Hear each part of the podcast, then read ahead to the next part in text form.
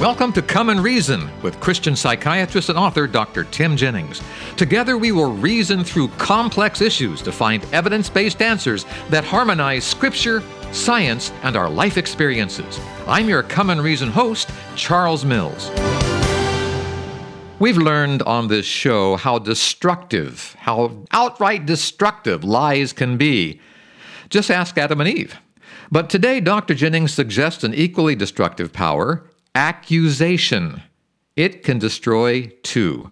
This program is sponsored by Come and Reason Ministries, and Dr. Jennings is with us via Skype to share his thoughts on the destructive power of accusation. Dr. Jennings, what do we need to know?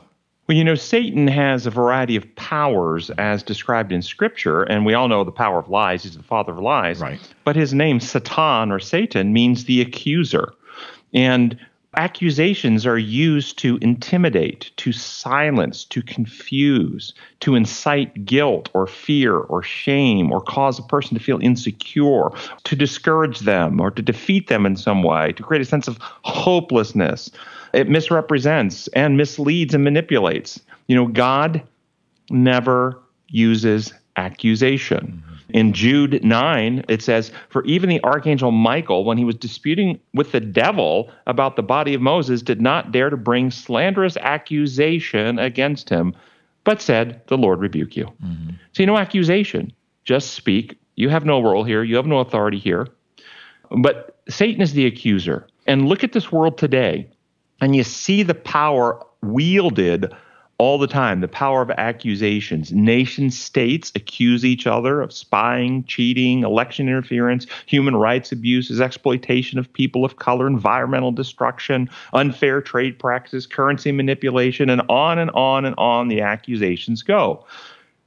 Politicians. Oh. Have you ever seen a political campaign without accusation? Oh, man, no. Constant accusations. And these accusations are designed purposely to defame, malign, disparage. They're not designed to bring truth to light. They're designed to manipulate both the person being accused to get them to react, get them to make a move, and to manipulate the public, the people who hear. And that public could be in a political campaign, the whole public. It could be in a church when accusations fly, to get people to choose sides on issues or for or against people.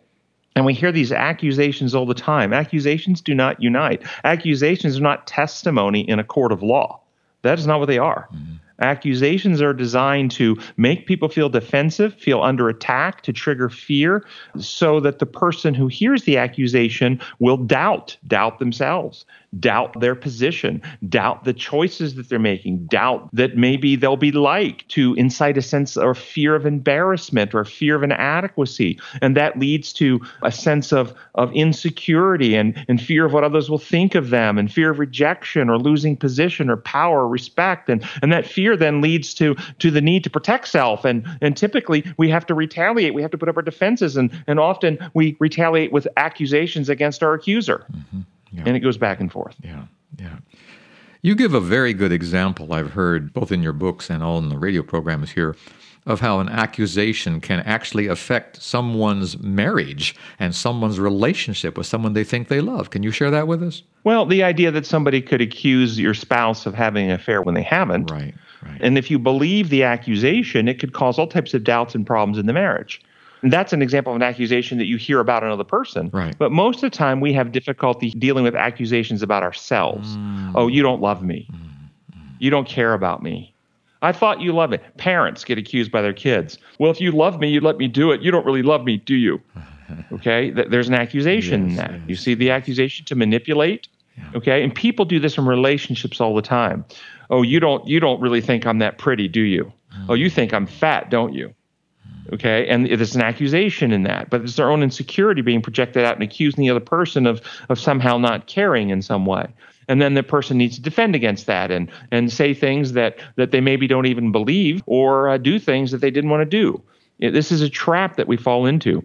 And one of the best ways to deal with accusation that's directly coming at you is to recognize what Jesus said from the abundance of the heart, the mouth speaks.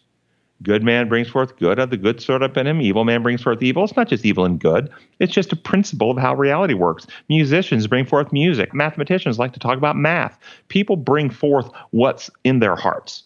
And so when they're bringing forth accusation, they're actually revealing something about themselves. So, what accusations do, it makes you feel attacked, right. you feel defensive, right. and the typical response to the accusation is the need to defend yourself. That's right. But if you were to look out your window into a parking lot and say you saw a 40 year old man cursing at a five year old little girl, calling her the most foul names you've ever heard, screaming at the little girl, accusing her of all kinds of bad stuff, as you watch that, do you go, What a horrible little girl? Is that what you think?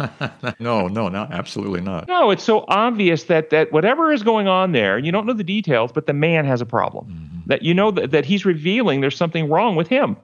But what's the little girl feel like? What does she walk away feeling like? She will walk away feeling bad about herself, insecure. Okay, and that's what accusations are intended to do. And that happens in adult relationships as well. As you observe it, it's usually pretty clear, unless you're observing it in the political landscape. I will tell you, I see people get manipulated by political accusations constantly. And if the accusations are in harmony with your own biases and prejudices already, then you're much more likely to jump on board with the accuser and rail against somebody. These are how mobs form lynchings happen. Just accept the accusation without evidence. It's very destructive because when the accusations fit with our own preconceived ideas, biases, and so forth. So, how you counter a personal accusation, somebody's making an accusation against you, right. The knee jerk response in marriages and relationships is to begin to explain yourself and defend yourself. Well, that's not what happened. Here, let me explain. As soon as you go down that trail, typically with accusation, you've already lost because the accuser, when they accuse, are generally not actually interested in the truth. They're interested in manipulating you, to put you on the defensive, to make you feel insecure, to somehow control you in some way. A person who has concerns about you, for instance, somebody told them that you've done some wrong. You you you took something of theirs that wasn't theirs, and they're concerned about that, and it's your brother, sister, somebody in relationship. They would come to you and say, Hey, this is what I've heard. I'm not accusing you. I want to give you the opportunity to clear the air. Mm-hmm. They're actually looking for the truth. That's a completely different thing than typically happens in relationships where they make all these allegations. Well, you don't care about me. You're mad. I can't rely on you. I thought you loved me. These types of accusations constantly. And so, how you defend against these false accusations is you learn how to be, metaphorically speaking, a mirror. A mirror. You reflect the accusation back, hmm. you don't defend it. And so, if somebody had a bright light shining it in your eyes, you could ask them to turn it off. But if they don't turn it off, you could try to move, but they follow you and shine it in your eyes. If you've pulled bright light out and shined it in their eyes, that doesn't get the light out of your eyes. Right. And that's when you start making accusations and railing back. And these are the argument you said what you said, what you said, what you said. That's the bright light shining both ways. The approach, though, if you had a mirror and you could pull it out and hold the mirror between you and the person with the light, now you're in the shade and the light's in their eyes. Okay. Okay. That's the concept here. So when they accuse you, you say things like, wow, you seem really angry and distraught. Can you tell me what's got you so upset? Well, what's going on that you're making such derogatory and accusatory comments about me when you say you love me? What's that all about? Hmm. In other words, you reflect it back at them hmm. rather than defending it when they are non substantive allegations. Even when they are substantive, it still is helpful to help the person calm down so you can deal with the actual substance if there's an actual fact involved somewhere. Does that make sense? It does. I like the fact that you've identified that when someone accuses us, they are revealing their hearts to us. And I would assume then, and you hinted at this, that how we respond is a response from our heart. At least it should be. Is that right? That's right. And the lovers of truth will will recognize this isn't about me. This is yeah. about the other person. The person's angry, they're hurt, they're upset.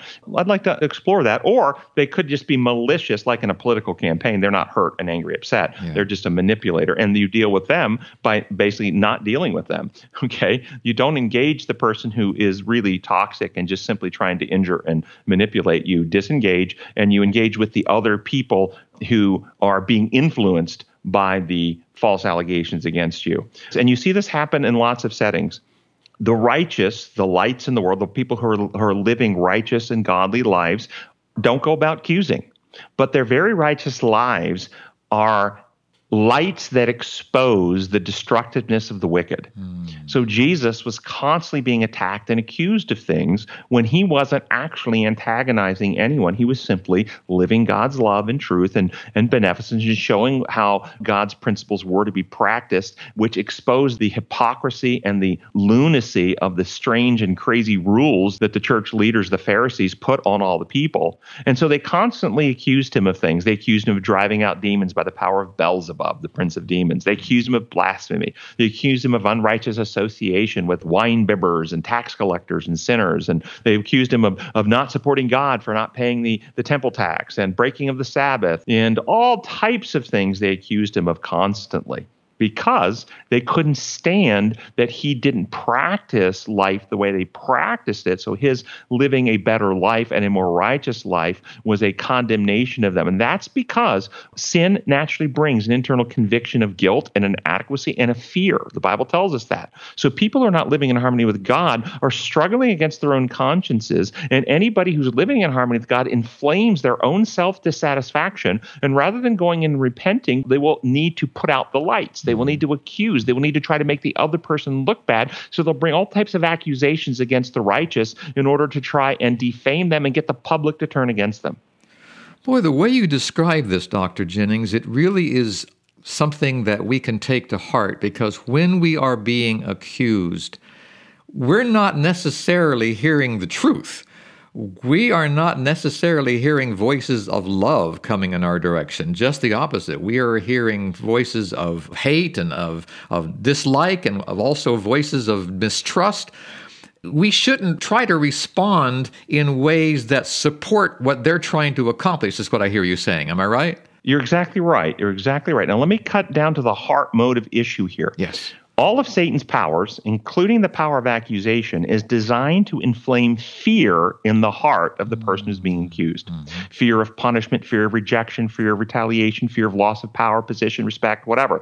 And the fear is part of the sin problem. As soon as Adam and Eve sinned, they ran and hid because they were afraid. Right. Fear causes us to become more selfish, to watch out, to protect self, to retaliate. And that is the whole trap of accusation to get the righteous to use the methods of this world to t- try and protect themselves, to survive, rather than going to God and say, I'm being accused falsely, Lord. I'm going to have to put this outcome in your hands. Give me love in my heart for my enemy. Pray for those who spitefully abuse us, as the Bible says. And don't allow this accusation to inflame fear in my heart that I struggle with already. I don't want to be driven by fear and controlled by fear. I want to love you and love my enemies and be free of these manipulations from my enemy that accuses me. Oh, and what a beautiful example Christ gave us during his trial and persecution and his crucifixion on the very things you're saying, Dr. Jennings. And love is the key. We must access in, in relation with God because love casts out the fear. And then we trust God with our lives and the outcome of the various things in our life so that we don't feel the need to try and control them. We trust the Lord with that. So it's the love and trust in the Lord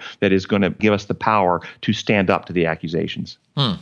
ComeAndReason.com is the website, ladies and gentlemen. You will find a lot of resources, these programs to listen to as podcasts, also Dr. Jennings' books, The God Shaped Brain, The God Shaped Heart, The Aging Brain, and some sharing tracks, and how you can listen live each week to a Bible study class that Dr. Jennings has down there in the area where he lives in Tennessee you will enjoy sharing God's love and understanding God's love and getting to know God on a whole new level by visiting that comeandreason.com website and also enjoying Dr. Jennings' resources he's made available there. Dr. Jennings, thank you so much for sharing with us today. Appreciate it. Thank you, Charles. And listener, this program was sponsored by Come and Reason Ministries. Until next time, this is Charles Mills along with Dr. Tim Jennings wishing you God's presence in your life. Goodbye, everyone.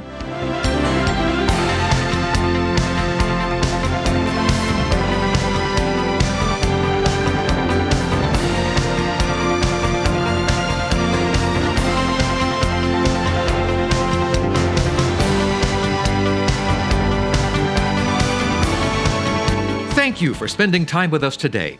To continue the journey, I urge you to visit comeandreason.com. Here you'll find many excellent resources to help you gain a deeper understanding of the God we all love and serve. That's at comeandreason.com. This is Charles Mills, along with Dr. Tim Jennings, inviting you to join us the next time we come and reason together.